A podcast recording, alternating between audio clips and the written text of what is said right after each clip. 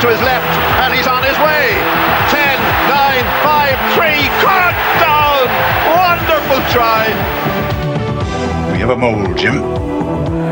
Digs like a demented mole there. He just burst through the defence. Just watch this. Spillane gathers beautifully. In go the Irish forwards. This is Lenihan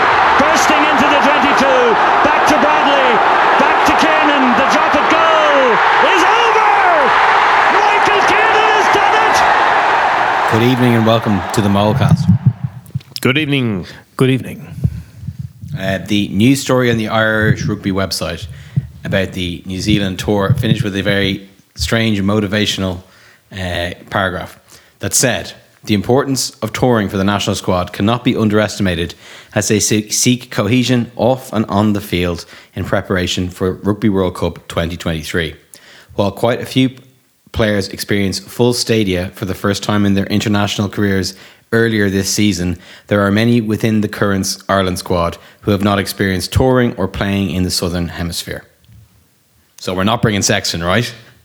I think that probably put in by maybe the words were finessed a bit. Maybe they weren't, but I'd say put in at Andy Farrell's behest because every time you read a comment section on uh, various Irish rugby websites or websites concerned with Irish rugby, it's like we should leave Sexton and Murray and O'Mahony and Earls and all the experienced players and Cian Healy and all the experienced players at home because we know what they can do.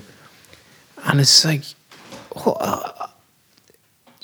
we already did that for uh, the previous set of internationals in the summer, home internationals, admittedly, against Japan and uh, the USA, which was a really easy game.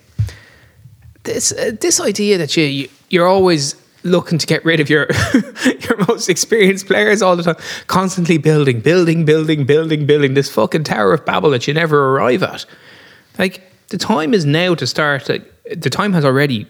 Uh, we're already into it of preparation for the World Cup. You don't start fucking leaving your most experienced players at home. They're, all of those guys will be going to the World Cup, or almost all of them. Maybe injury will uh, derail some plans, but this idea that you don't bring Sexton or, and we may differ on one of the names, but you don't bring Sexton, etc. All those players, I think it's, I think it's just foolish. I can't believe people honestly think it's a good idea. Like saying it without like trying to put aside your my our provincial biases. You're going. It's like it's not going to fucking happen, lads. Why are you wasting your breath on this stupid thought process? It's part of the whole fantasy that Sexton gets injured and then we have to we have someone who's as good as him. Yeah, we Ross don't Bird. have Ross Bird. We don't, have someone, we don't have someone who's as good as him. That's the whole point of having a world player, a former world player of the year in your squad. Yeah. They don't grow on trees. We were chatting beforehand, before recording, uh, about why football journalists didn't predict Liverpool were going to be any good, going to be as good as they as they have happened to be. Uh, so at the beginning of the season, football journalists weren't bigging up Liverpool as possible quadruple winners and saying it's going to be absolutely a hair's breadth between them and Man City for the title, with the rest way back in the distance. And you're like, how do we miss it? And it's because they finished badly, and you you guys are going through. Oh, there's a lot of reasons, and I was there. Channeling my inner Ronnie Whelan, just going, it was because Van Dijk was injured. Yeah, we also play a lot of five aside. there was only one reason. Like the best player didn't play, and uh, all the guys who partnered, like they were crocked at different stages. But you're going like, but that, that's what happens when your best player doesn't play. Like there, there isn't. And the reason I say it is that it's not that if you put in, you put in two other centre backs into a team that's really, really good, you'll just magically create these great centre backs. You won't. Like Virgil van Dijk is the best player on a really good team, and you can't replace him. Like there's there's no mystery to it. Like you know, it's it's it's readily apparent once you run that horrible experiment. You're just there going, "Oh, this is a disaster." right? Yeah. Re- rewind back to where he's fit. So I just like, and of all the places to go, like is South Africa more forgiving? I don't know. Like, I mean, of all the places to go, sorry, less forgiving. Uh, No, it's New going Zealand winter. It's New down Zealand winter when they go down Going down to New Zealand for a three Test match tour with two other midweek matches, and thinking I would bring like the Esquires and our seconds. And we're like, we'll see how that one goes. And And they go, no, no, no, we've we've done that one before. That was the way we approached it in the nineties. They get absolutely obliterated, and some guys just disappear off the face of the earth. That's what happens. Good point. Uh, I, rem- I remember like players who went on that tour who were uncapped and looked really good in the A- looked really good in the AIL. They went over there and like they- they literally never played. Not they never played rugby again, but like there were so many people who sank rather than swam because they went down and they just got annihilated. And everyone looks bad when you get annihilated. Yeah, like it it it just it does it doesn't work. So anyway, that was that was scarily uh, more than twenty five years ago. In, in the case of geez, that was thirty years ago. In the case of one of those Yeah. tours with Neville Furlong, Neville Furlong was Sullivan was counted. but Vince Cunningham, I, I had quite ran- a good game. I ran through a uh, a tour like a, a panel Yeah, now we're getting to the good stuff. And I Who was there. is going? I was there going, but like, there's very few surprises that are gone. They, there's the kind of things that I ran into was like, how many props do you bring? How many hookers do you bring? Hmm. Do you bring do you bring six props? Do you go four in any one side? Like Well, how many players do you bring? forty two is what's been is the number that's been promoted. So And you're you bringing go- nine players more than you'll bring to the World Cup. Yes, and you're bringing, uh, like you bring, they, they have 37 in the squad for an international, and they're playing midweek matches. Um, I think still allegedly at this stage. No, I the, think- it's have they it's- been confirmed? the- The test matches the have been Two matches. They will play two midweek matches. They haven't been confirmed. what The games are Okay. The- as in the Irish rugby website said that. There are a few websites. so then you go, like That was You just so wanna the have- shitters don't sue us. you want you want to have two 15s running against each other in in training. Yeah. for all of that. So I think I think that's a tricky one. Like just well, not a tricky one, but like just uh, I don't know how, how many guys do you bring? We're thin at loosehead. Very. Like once you get past Porter, you go, Jesus, like Cian Healy's superannuated. Like he's he's still Cian Healy, but he's 34. he's 34. and he's Huge amount of miles. Loads and loads of matches. And Killer's been in squad since 2016. So he's He's missing well, sorry, one. he's he's he's been in squad since before 2016. Mm. He was in the World Cup training squad in, in 2015. Uh, he's he's and he's missing. and he He's- was in November 2014. Like he's he's he's gone back a long way. Or he went to Argentina in 2014. So Killer Killer's Jesus Killer's been around. Mm. But Killer's- Killer's not available for That's what I'm saying. So Yeah. he's not he's not going to go. So then you go like Healy and so Healy, Jack McGrath, and Killer were the three loose heads for ages. And then Porter came along and gave us an upgraded loose head. But then you go, like, who do you like who's who's the next loose head to go? And I wrote down Josh Wycherley's name because he started against Exeter. But like you could easily bring Warwick and say, well, like Warwick's playing better for playing a lot of rugby, playing, playing well. a lot of rugby, right age profile, whereas Wycherley's younger, so he's got more upside in theory. But Next season is the upside you're looking for. You're Yeah. not looking for five years down the line. so I don't know, like loose Loosehead were very skinny. I, uh, so there's Eric O'Sullivan who'd previously played for Ireland in one of Ireland's worst games against Georgia. Yeah. And then um, Jerry Loughman, who got called into the Six Nations squad uh, to train.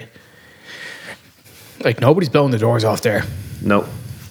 So skinny position there. And then I, I picked four tight heads. I picked Furlong, Bealham, O'Toole and Moore. Really just because I wanted I wanted to bring Marty and I, I sort of thought to myself, he's not going to leave Tom O'Toole at home because he's, he's picked O'Toole. He's picked O'Toole in a lot of squads.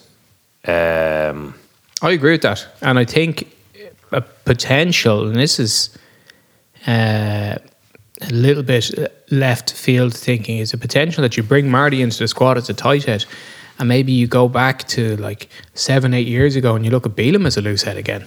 I think you, I, I think when you see the personnel, um, you do it and you sort of go, look, you could you could give Tig you could manage Tiggs. I don't know. Do you manage his minutes or something like that? Is he typically he plays a lot of matches, but he was on the Lions tour as well. Anyway, look, they'll they'll have to sort of get their heads around it. But we're pretty well stacked at tight head, and we're pretty skinny at loose head. Was what I came out at. Correct. And then I was there going, shit. Do you bring three or four hookers? I went with three.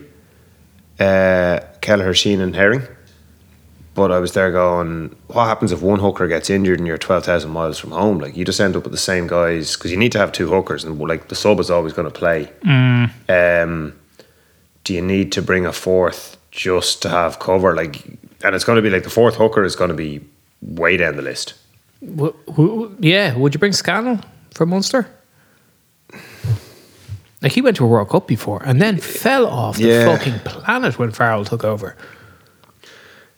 You'd only bring him to have four hookers. You wouldn't bring him because you think he's a live option. Yeah, I agree. So I went with the three, and then second rows, and again, like how many second rows do you need? I went with Hendy, Byrne, James Ryan, Tom Ahern, Ryan Baird, And and I picked Coombes as a second row. But Coombes was sort of a back row, but I was there going, look, you you, you pick him. So I've question marks over Tom Ahern because he just hasn't played enough for Munster to warrant being a second row, but he is six foot nine and he's an outstanding like, athlete. He's a really, really good athlete And why and hasn't was he in the Irish training squad. So you're just there going, do you know what? Like, the bloke is six foot nine. He can handle. He can run. He has big moments. He's he was a quality under twenty. Like, do you just take a chance that he can kick on despite the lack of exposure that he's been given? It's a big question, isn't it? Because like from the time I first saw him for the under 20s, I was going, well, this guy's got international written all over him. And then for basically a year and a half, he's just not ba- barely sat on the bench for Munster. Like, and I, we talked about this before. I can't understand how you can have a guy like that in your squad and not be excited and not try and pick him at every chance. Not go like, oh, maybe he's a little bit raw, and you're going, yeah, I'm a, if I'm a good coach, this guy has all the potential to be a great player. How could you not be excited about coaching him and picking him to play? Like, make him get better. But didn't James Ryan start his international career practically in tandem with his Leinster career? Yeah, before his Leinster career. before his Leinster career, even. But not before his Munster career. Indeed. Honestly. So, do you, do you think he goes on this on this tour, or you think you're picking him? I I picked him. Yeah, Um, Because Farrell might pick Treadwell. yeah. Yeah, I, I picked him, you know, because uh, the reasons outlined. And then back row, I was Doris, O'Mahony, Van der Flier, Timoney, Conan, Coombes. Well, we said Coombes already, Penny and O'Donoghue.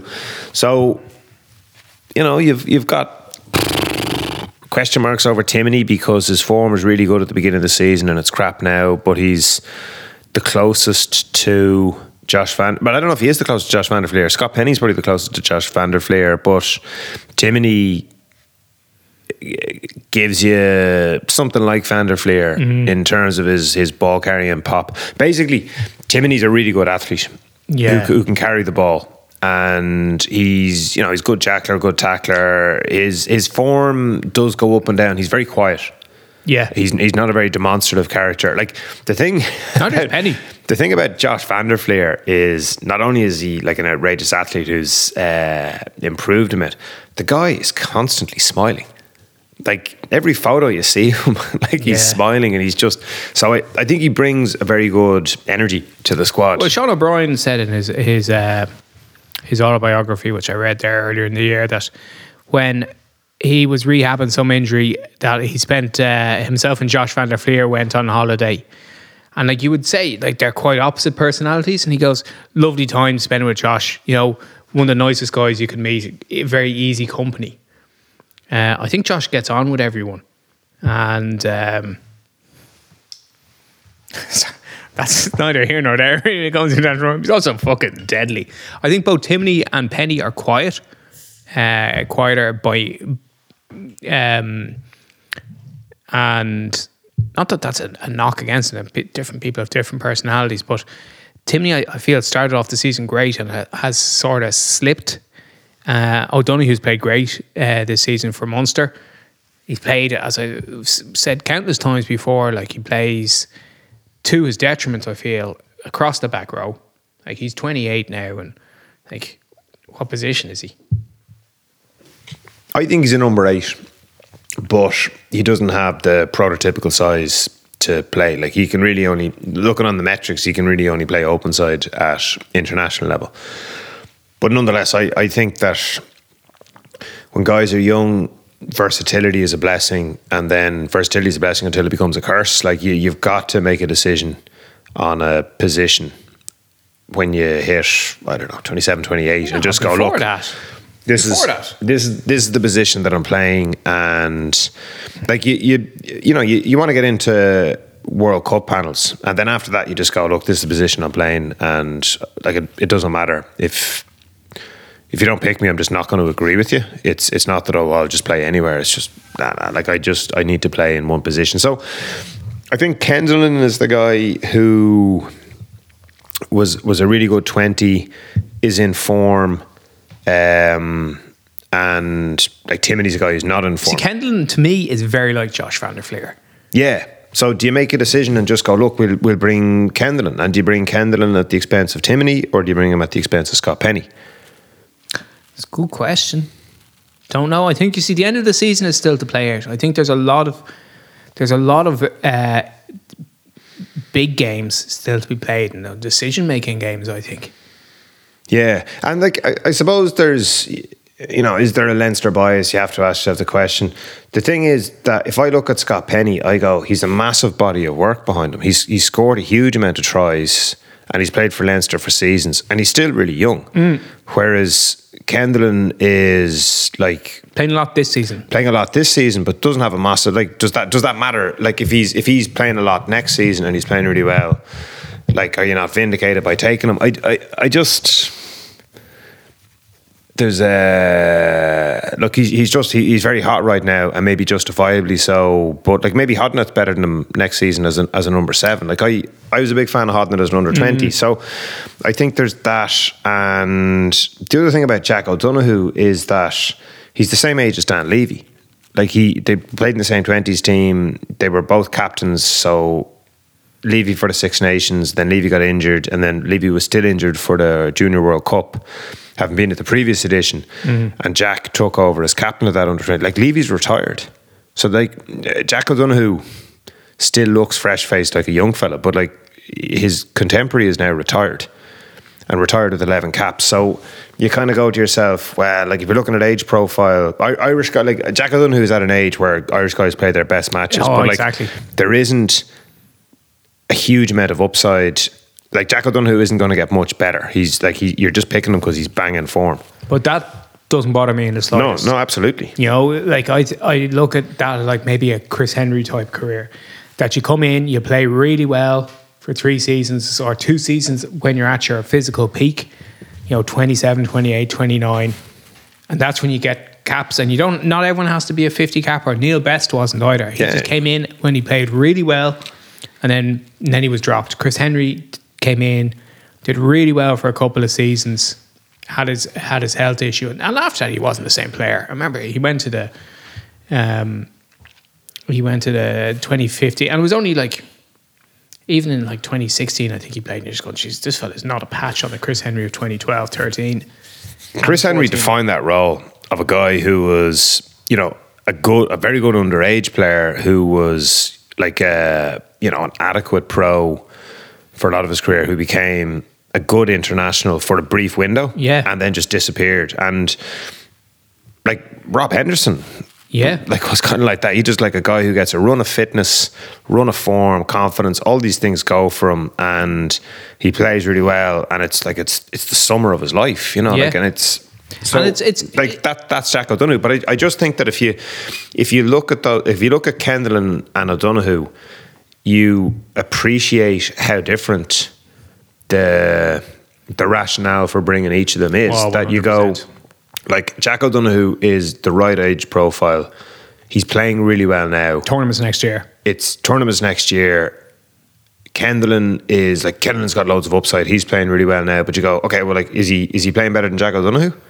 No, he's not. Uh, tournaments next year, he could, he'll get better even get next better. year. Like I look at Kendall and, and I see uh, the person I, the player I sort of most closely identify him with or that he model himself on is David Wallace. Like that's how good I think Kendall can be, um, which is a really high praise.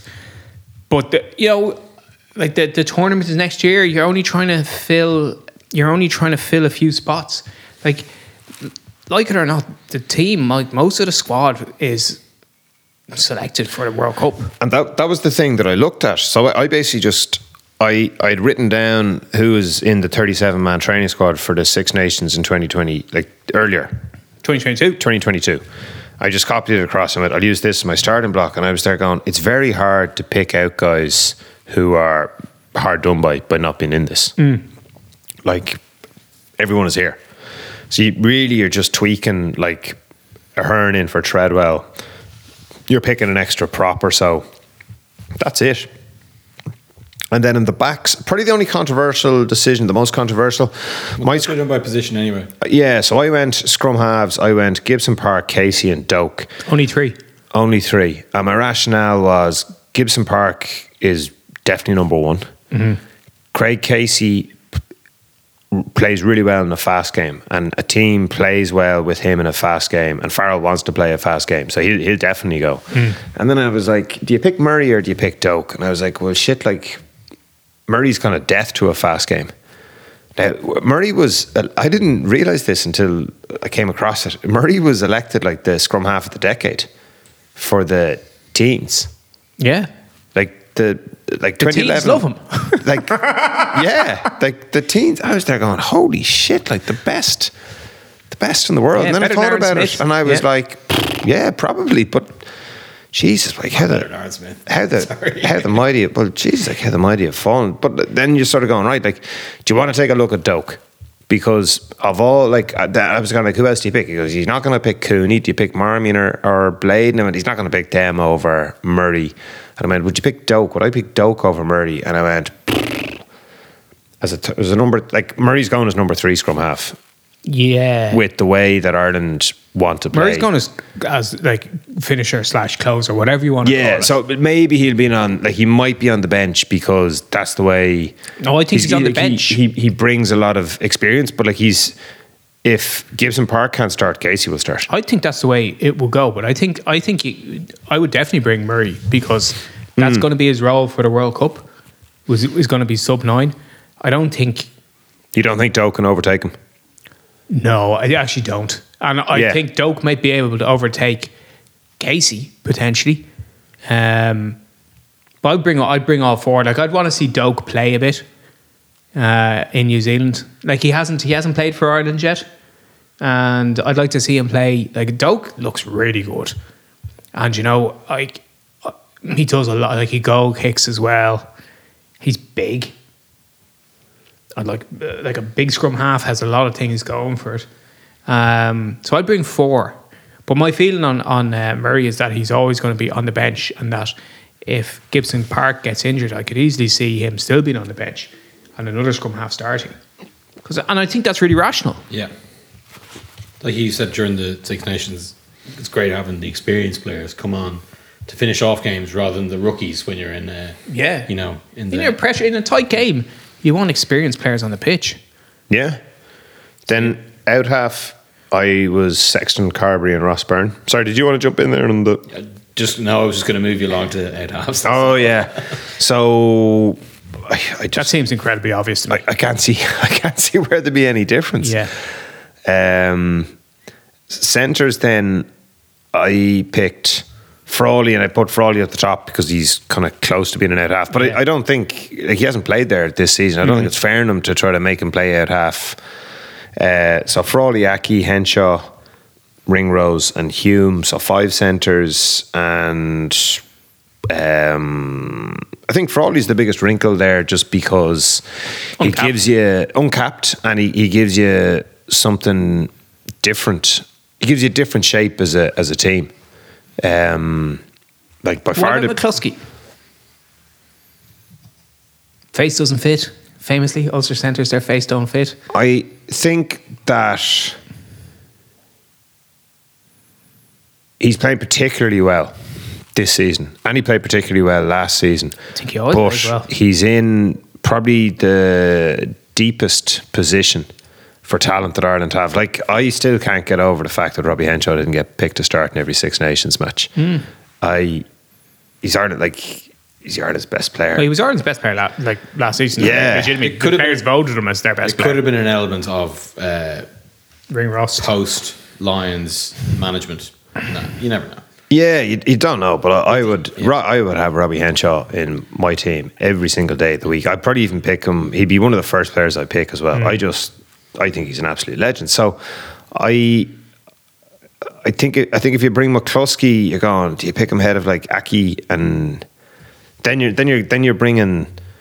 He's still behind Aki, arguably. Like certainly at test level, he's behind yeah, Aki. You he know, hasn't, like he hasn't got Aki's body of work at test level. he doesn't have Aki's body of work at test level. Does it always depends on Bundee how fit he is. Yeah.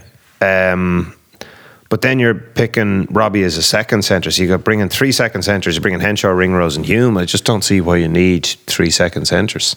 If you're bringing McCloskey as a first centre, Yeah, exactly. Well, you end up having either three of one or three of the other. yeah, Like I think McCloskey is is underrated by people outside Ulster. I think he is makes the player inside him and the player outside him look really good. Um, he, Oh, absolutely. he gets over the gain line so frequently. He's a he's turns up. yeah turns up for every game. Big heart. Um, I am speaking in NFL scout language. Good face. Yeah, good face. coachable. yeah, he's coachable. You know, he's he's a knee bender, not a not a waist bender. Um, What's his? Uh, what's his? you know, he's got quick hips. time? Does he good face. Uh, He's no, a tar heel. I like that. He- he's got long arms. he's violent, violent action. Uh, but uh, Tight spiral. he's he's he's uh, McCloskey's really good. I think he's still going. He's still playing a really high. When I say he's still playing at a really high level, he plays a high level week in week out. I don't think at the moment that Bundee is as reliable as he's been in his best season. Now Bundee isn't far off from like playing some really good rugby, but um, he's a couple of years older than McCloskey. So I think Bundee's probably 33 at the next World Cup. It's old for an inside centre. Not impossible. None Nonu was an older inside centre. But I, I, I think that one is, I don't think it's it's going to happen this tour. I think Bundy will go ahead of McCloskey.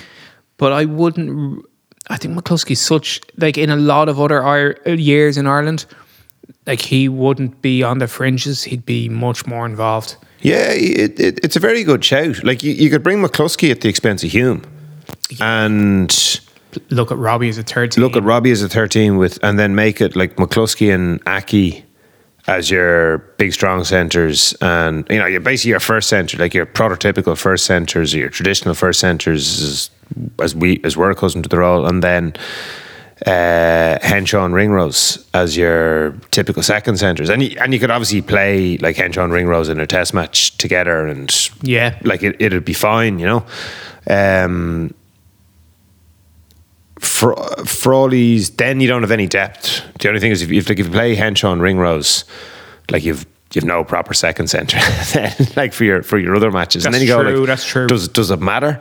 It Yeah. means like it's going to be very difficult for you to win them because you know you've you've just set yourselves an obvious target to attack that channel uh, against uh, whoever they're playing against in a country where they're always going to attack that channel and they're going to be able to do it. So then the thing with Frawley is just the wrinkle that he gives you. He he just he gives you he's he's the best kicker of those guys. Uh, he's another place kicker. Um, he's a better distributor than any of the rest of them, uh, and he's big and he's physical. Um, he doesn't have the experience. He doesn't have the jink. He doesn't have the top end pace, but he's not. Neither is he slow. So I think there's a lot to like there. Um, I'm, I'm sort of, I have to say, when Hume has played, I think Hume played against Japan in the summer and did well. But he played a couple of games off the bench. He came off the bench against Wales in the Six Nations and didn't do anything. And then I think against Italy as well. And just remember going like, these were games where we were very dominant and we had an awful lot of ball. And you're going, I expected more from the fresh 13. I go back to McCloskey and uh, you know how flat Ulster were against Munster, having been beat by Toulouse.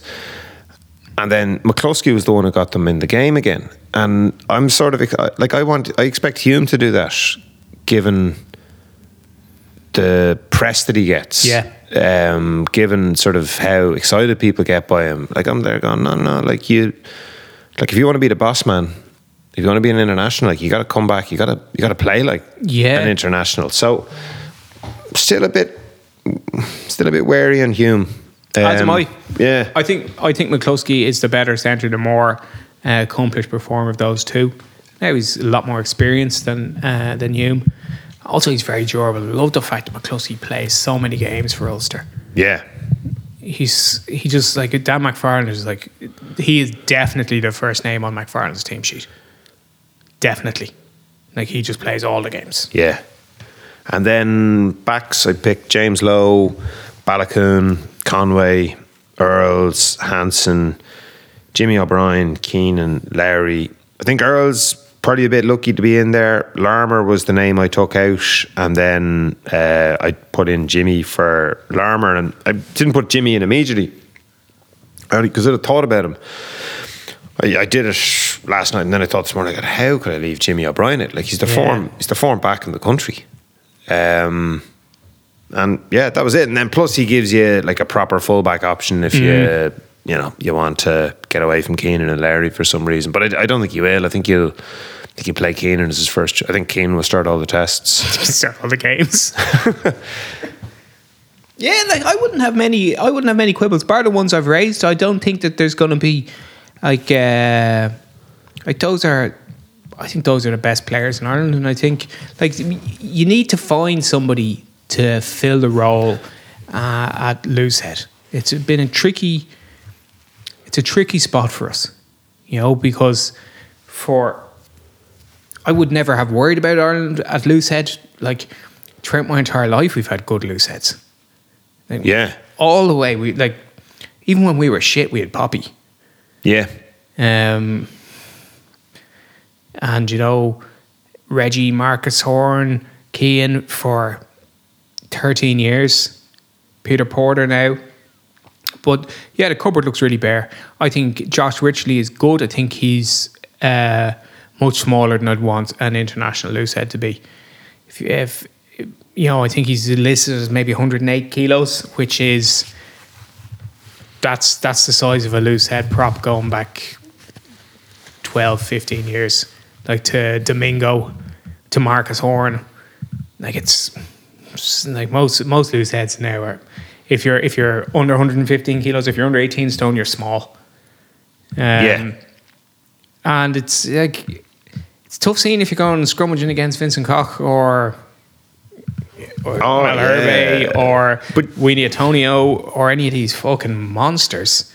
Like I don't think it's But you, you could see you could see from the Sharks match at the weekend, you're going like all these guys. Sorry, all these guys like Ox Nché and Mbonambi and uh, who's the tight head? Herb was it Herbst? No, no, no. It was uh, one of the um, Chonu brothers, I think.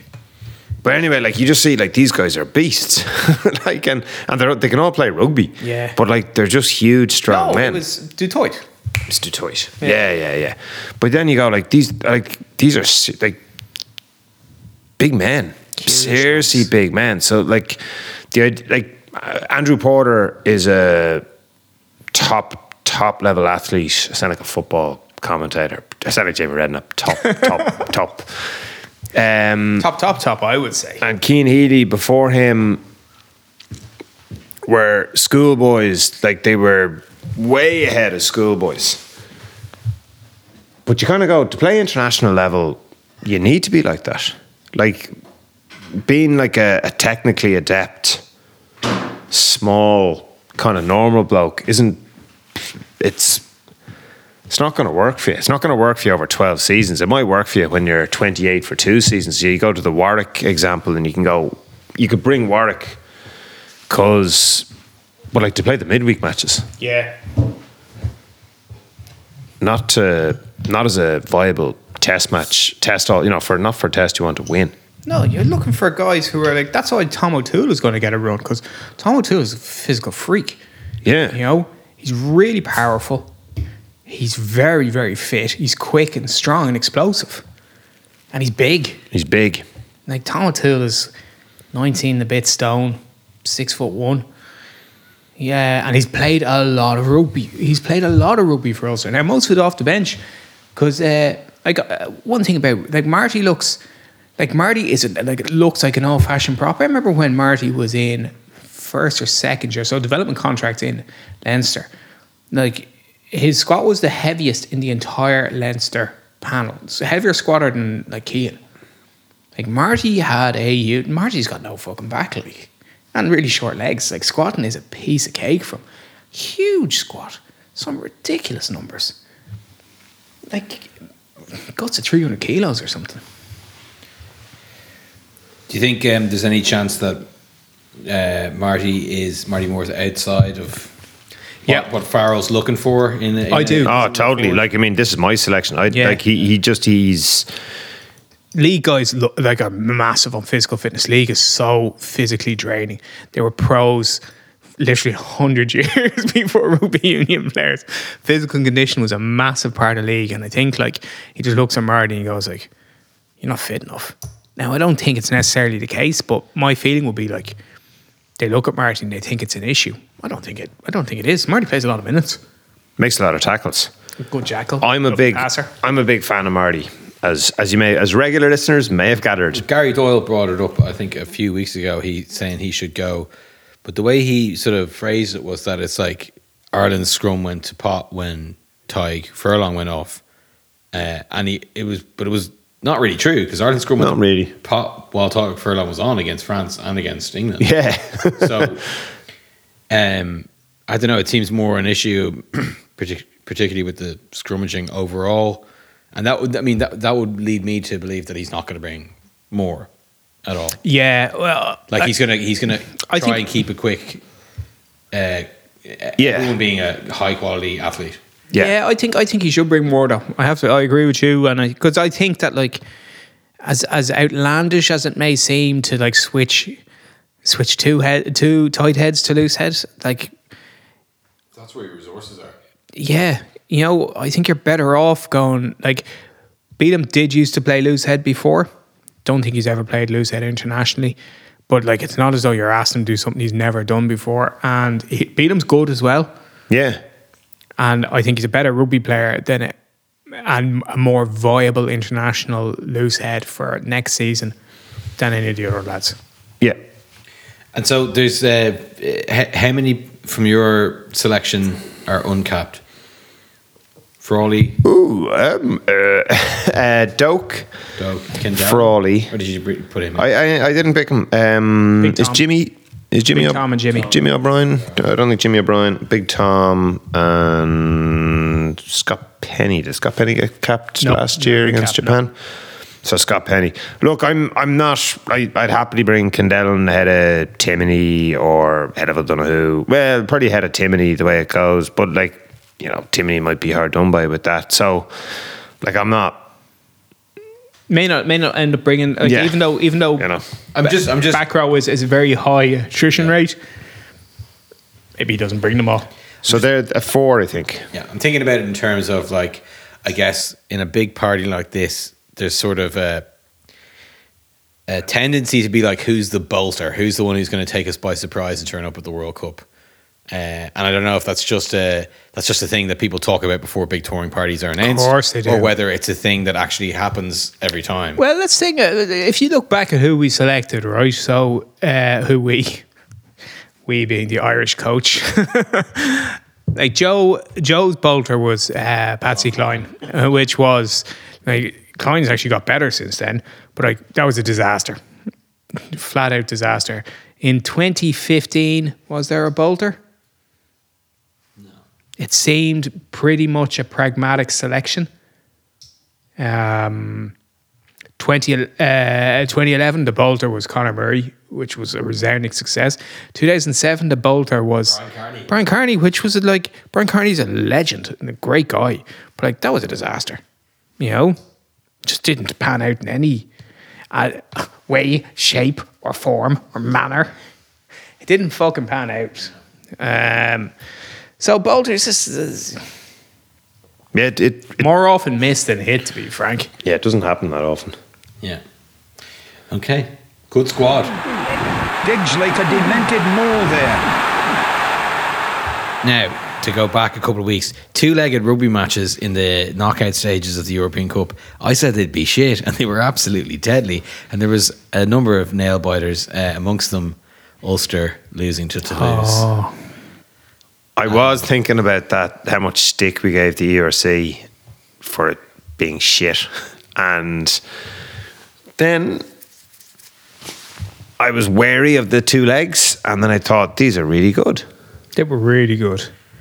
Somebody else apart from the, the uh, EPCR must have done them. Somebody must have fucking slipped that idea under the door in Neuchâtel. Um, so Ulster, Toulouse, yeah, great first match, and just not there for the second match. I'm trying to think. They pointed back after the match to all these incidents. Oh, if this had happened, if that had happened. Oh, you know, Ulster's only one point. There's part of me that just goes, if Toulouse had needed to score another try with two and a half minutes left, they would have scored. They would have found a way because Toulouse are royalty. Toulouse are Tom Brady, and Yes. Ulster Yeah. the other guys in the yeah. Also, the fucking like Atlanta Falcons. no, it's just like fucking. Uh, They're those the wrestling Bills, guys. Four Super Bowls in a row. They're the wrestling guys who don't even have a name as a tag team. Oh, yeah. That just turn Just up going with for squashes. masks, masks on their heads and just get like smashed Tag with teams of planks. lads with two different names. Yeah, yeah, yeah. Pete Like, Miller and Dusky Dame Van Houten. This looks dramatic, but you know how it's gonna finish. One of them has like a leotard with one shoulder band. Yeah. Uh, so, like our, our Ulster no name jobbers. Um, No, no. No, they're not no name jobbers, but they are not uh, Antoine Dupont and they are not Romain Ntamack. No, they're not. You know, it's really that second game, like the first game, as as it was like the Stanley Matthews final, except for Bobby Baloucoune, it was fucking unreal. He lit up uh, the whole big city. It was amazing. And then in the second game, like Toulouse aren't that effective defenders that they can make sure a winger doesn't get the ball. Also, like basically stymied themselves by not giving Baloucoune the ball, not taking some some risks. Like they box kick so often. Well, was it was it earlier this season or was it late last season? They played against Munster and they had an advantage and they threw it away. But they basically played no rugby for the last twenty minutes. Yeah, it was earlier this season. Earlier this Munster won it yeah. late in yeah, the game. with a with a good, a great try. Yeah. In fact, a really. Um, it feels like that's a real missed opportunity. They obviously had the opportunity to play the majority of the game against Toulouse in Toulouse against fourteen men. They have brilliant results. Obviously, could have been nearly lost it at the end. as Could have been well. brillianter. But you know, you, you're saying that you know if Toulouse needed another try, they just they would have found it because they're Toulouse and they have like the two best, the best player in the world and a brilliant out half and an enormous pack and they have spirit and their history and everything. But is that not just a huge opportunity to, you know, make a name for yourself? Like uh, Ulster made a name for themselves when they pummeled Munster in a, a European quarter final many years ago. 11 12 in Thomond. I think I think it is a huge opportunity, and uncomfortably, it's where you have to question McFarland. And you go, why do you have to question him? Like, like, is it not all the players? And it's it's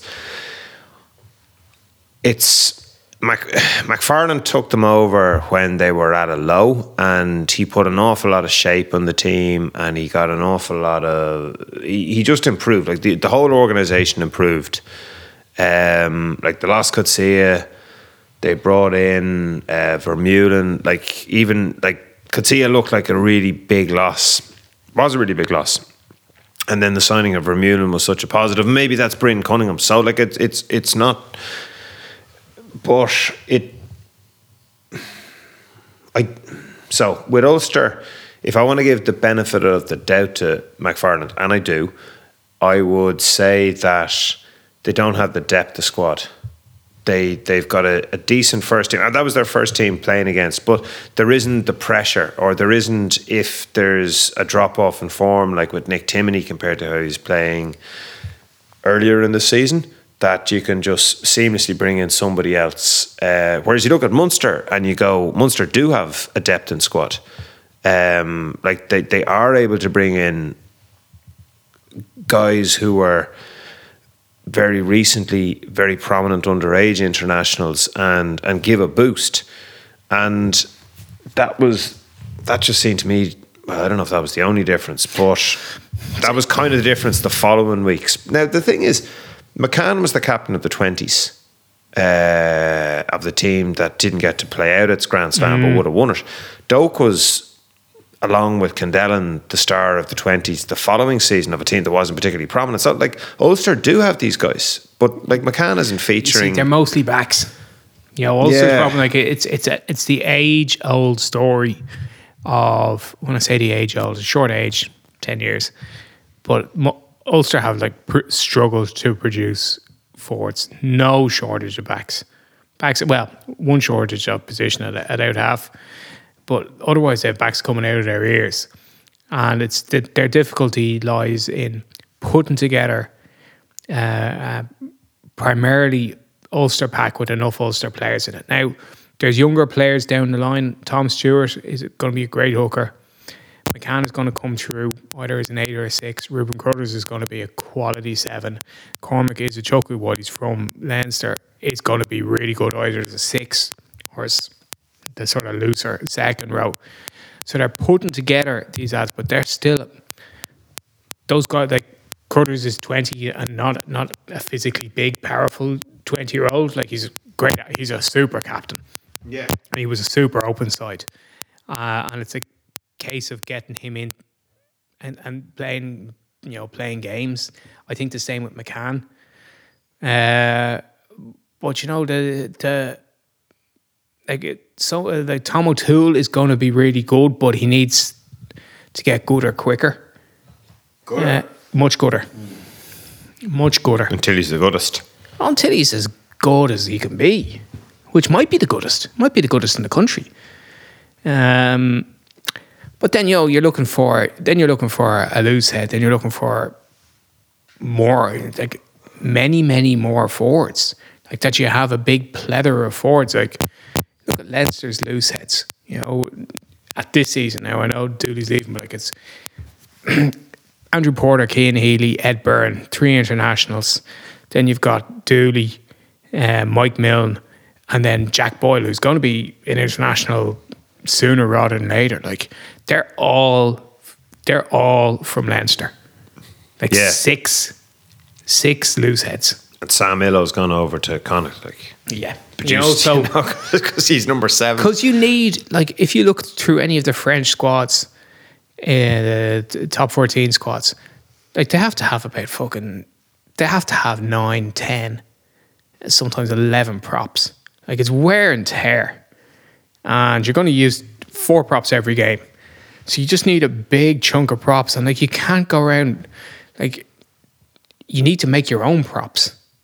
Uh, it's something which Ulster have struggled to do like Tom O'Toole is came up through the Ulster Academy, but like I think born in Drogheda, moved to Australia, came into the Ulster Academy. Marty Moore from uh, from Wasps via Leinster, or the other way around, from Leinster via Wasps, I can't remember. Um, Eric O'Sullivan from Trinity. Andy Warwick is like the one or the Ulster prop. You know, some of the other lads, like Callum Reid is, is potentially going to be good, but he's he's actually this season hasn't hasn't happened for him.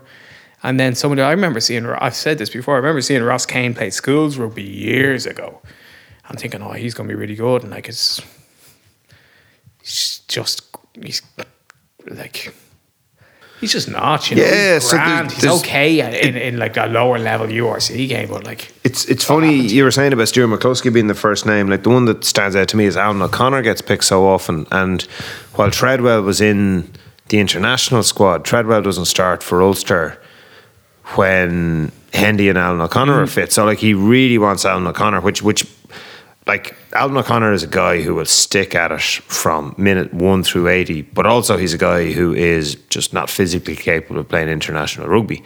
And there's been a few guys like that, and Jesus, like, I, I, it's an observation because it's it's not criticism and it's not praise, but like it, it's kind of a bit of like it, it could be both. Like Alan O'Connor is a guy who brings a huge amount of heart. He's a really good captain. He's he's intrinsic to that Ulster squad, mm. but he's like he's not near like Tom Ahern, who's played very little rugby, is ahead of him, and you get more excited about Tom Ahern than you did about Oh, Alan yeah, O'Connor, and, that's just like that's just obvious. Do you know what I mean? Exactly. It's the same thing. Like I would say, maybe not every province has them, but like Leinster have Ross Molony, who plays loads of games. Yeah, like Munster You know? had Billy Holland, and now they've Then got they have uh, Wycherley. Wycherley. And you go, these guys like they play fucking loads of games. They're important in the squad. You're going, but like, but on the other hand, like then there's the fucking realistic element, which is slightly uh, casually cruel almost. You're going like, Fineen Wycherley's not big enough to ever fucking play international rugby in the Six Nations as a second row, and he's Yeah. not quick enough to play in the blind side. Ross isn't strong enough, neither is Fineen Wycherley to play international rugby in the Six Nations in the second row. Like not not for like a starting second row for Ireland. Yeah, so And Alan O'Connor's not a good enough athlete to do it. So then you know you, you kind of go back and you go after the week after the Toulouse match they played Munster and it was just a really flat performance, uh, which Stuart McCloskey did his best to to stem the tide of, and it's just it's it's made it a very difficult season for for Ulster and one that seems to have run out of momentum. Now it's not over, and they could turn it around, and they could you know have a big match against Edinburgh, and they could have a big cup match about it. But it it is a, a two flat weeks, Yeah. two flat weeks for I'll put them off the road. Yeah, And you know, one of the things D'Arcy wrote a really good article about in the Irish Times yesterday about like Michael Lowry putting him in at, at out half, and Michael Lowry wants to play at half. And it's like as a, more concentrated version. So it's like if you drank straight from the Robinson Special or without putting it into like a pint glass and drinking it club style. Like that's the fucking Joey Carbery conversation. Like a guy who's obviously best suited to play at 15 because you have loads of room at 15, like the whole field is in front of you. You say, oh, well, he's got lovely hands and he can you know, beat a man. You go, so I'll put him at 10 where there's no room. I, That's what they did with Larry. And like also for, I think, his first appearance at 10, certainly in 2022, maybe in the entire 21 22 season. no, he, he started there at least once uh, in the last two seasons. Yeah. and he was also underwhelming. He played against Munster, actually, in. Yeah, when he was he a- was they massively took underwhelming yeah. in both this. But he, he's a guy who played ten at, at, at schools and At what level? Oh, medallion. He played them. He won a captain of team to the medallion. Um, he's and he, like he's he's an international. He's he's an international who scores tries. He was really unimpressive, and you sort of go. It, so here's the thing: as a coach, do you take this guy? Because like the obvious thing, obviously the obvious thing. There's there's there's something that we've talked about, and we will go back down it. Um, as a, there's two things actually we'll, we'll revisit. When you look at the the the squad in, in Ulster, you just go, do you know what? I can pick Baloucoune, Aaron Sexton, or Ethan McElroy as my wings, Or we Jacob. and I can play Wee Jacob at fullback and stick Larry at 10 and just go, I'm just going to pick a team of bombers. Go to a track meet. Yeah, like just going to pick absolute, Literally give them a baton instead of a rugby ball. yeah, like just pick the biggest, paciest backline you can find. Like who doesn't want, who doesn't want to see that? Fastest backline in history. And then you you know, and like what what what could go wrong? And then you see Larry play and you go, Oh wow, like it's much harder to do that than it looks. Yeah. Much harder. Billy Burns, come back. All is forgiven. Here's a guy who's quick, who's elusive, Clever, brave. played, clever, brave, has character, is an international, has played ten all the way through school. He looks a mile off mm. playing 10 at, at Pro 14 level or URC level, a mile off. So then you go, do you persevere with this guy on the basis that by giving him minutes he'll get better? Or do you just look at it and you go, nah, he doesn't have it. Yeah. Just put him a fullback and let him play there. Yeah, and just buy Bernard Foley, like we told you to do. And that's the second one. So I, I think that is a serious. Bring the boy back home. I think that is a serious, serious option. yeah, so I. I think it's a I- great I, idea. I think if you're if you're Ulster and you're going right, like we've got Billy Burns who's not up to it, we've Oh. got Jake Flannery who is young and may not be up to it, or we can sign Bernard Foley who's really old but younger than Sexton and is obviously up to it. Yeah. because he played in a World Cup final and is qualified for Ireland if he chooses to play over here and live here. Um, like, why wouldn't you do that? Just do it, man. just do it. like it's not. It's not a big risk. Because I, I, I wind it back. Well, if you're Dan McFarland, you're kind of going, I'm in the last chance saloon here. Like, it isn't getting any better. I don't see how it gets any better for him next season. I, I genuinely don't. Hmm. Like, if they don't have McCloskey, they're way too lateral with Billy Oh, Burns at 10. Like, you, you, you, you see how that one plays out. You see what Larry plays at 10, that, like, it's it, there's no shape whatsoever. So you go, do I give this guy more minutes on the anticipation that it'll it'll get much better? But it may not. It may just be like a schoolboy playing at ten. Or do I go and sign Bernard Foley and go like next year's my last season anyway? Yeah. Like to be honest, I hope they keep McFarland, I think they will. but I don't see it getting much better for Ulster. Yeah, I think I think they will. I don't think for me it's not like I, I think they'd be mad to let him go. Um, but uh, like I think I don't know if Mazur has a new contract or not, or if Mazur's Sure, he doesn't pick Manzer. yeah, if Mazur's done. So like just just pick your like pick up a veteran in the off season, NFL style. Just guy this guy's a proven winner. He's got ten and a quarter inch hands. you know, he's got hand measurement. Tiny, he's got tiny, tiny hands. His hand measurement is a real thing, by the way. But it's also a real thing. It's on. Yeah. It's on. It's on five his. Wiki, it's on his Wikipedia page that he's got tiny hands. you know, You so, knew that, so you're in it. Yeah. yeah. Um, so I I think that uh, yeah, I think that that's a, that'll be a good direction for them to go in. Uh, yeah, I'm in favour of it.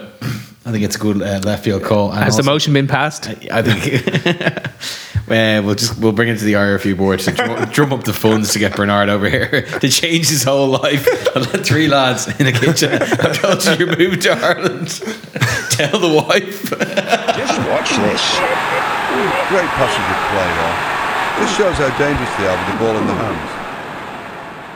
Okay, this weekend, the biggest game of rugby in the history of Terenure College as they take on Clontarf in the their first ever All Ireland final at uh, Lansdowne Road, and uh, they won the semi final against Lansdowne in abnormally dramatic circumstances where they didn't really play that well, but were ahead through the strength of their pack, and then played very well for 20 minutes, and then just tried to throw it away almost. Uh, When did the semi-final mode? yeah, when it's back to semi-final mode for, for whatever the uh, uh, uh, like um, uncountable minutes of injury time since Oh they my didn't start the clock in the second half.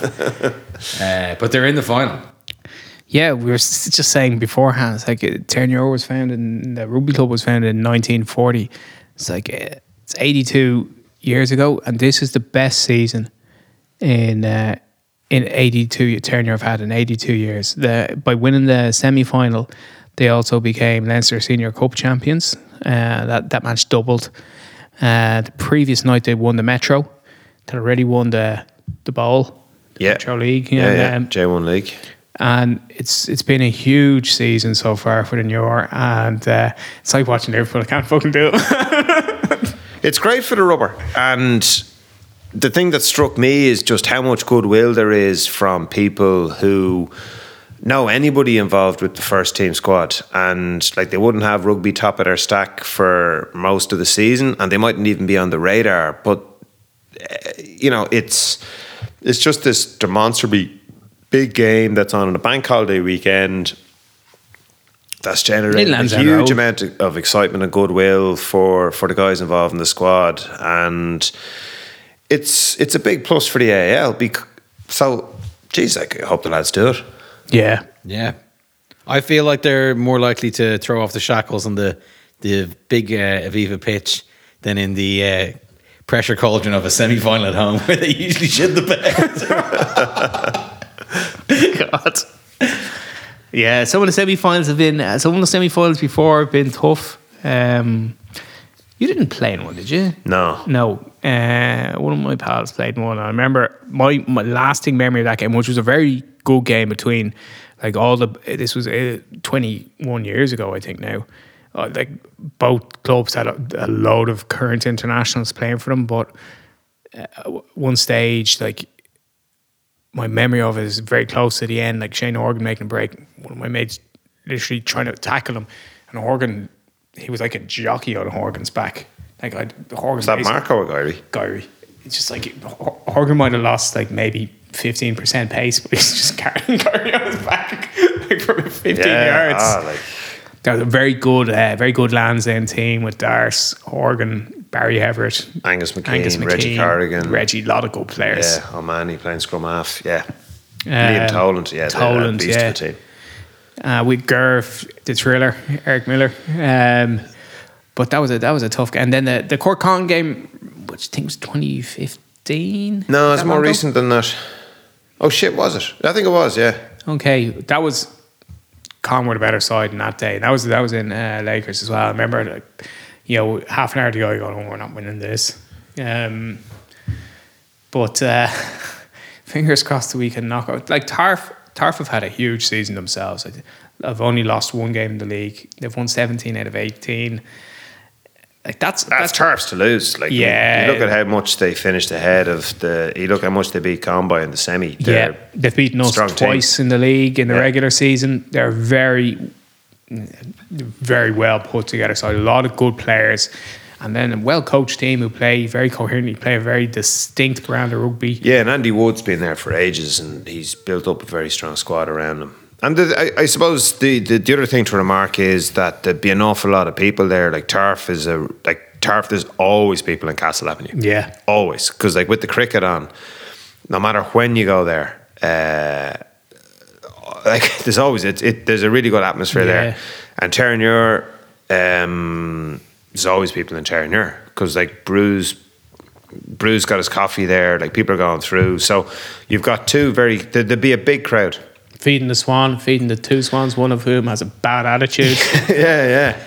the other of whom So the, the, but no the, wing. the- there'll be there'll be a lot of people there, and they're they're two clubs that are right at the centre of their communities, and uh, no, like it's it's going to be great. I think it's going to be warm. I think it's going to be sunny. I think it's going to be loads of I'm lads really looking forward to it. drinking and shouting, and it's going to be a lot of excitement. It's going to be deadly. It's going to be a lot of kids there as well. It's big mini rugby in both. So yeah, very a lot of excitement. huge numbers in the mini rugby in, in both in both uh, Yeah, clubs. there'll be a lot of excitement in both. So it should Could be just a be great some final. more tuned to it than normal, but it seems like there's also been a lot, a lot more coverage of the teams in the final. There's no there's no A matches, so there are like a there's a strata of players who are like occasionally playing for Leinster. Yeah, or have played in the past, and people who are familiar with they've been Irish under twenties. They've been contracted to Leinster, or Connacht, or, or Munster. Um, there's name recognition there on both sides. You know, obviously the And there's guys who played twenties and won the Grand Slam this year. Like Charlie Tector was starting for Lansdowne, and but all of the twenties have been playing for Yeah. for their AIL team. So, no, it's it's been a really good campaign, and hopefully Turner will win it. Yeah. On and your.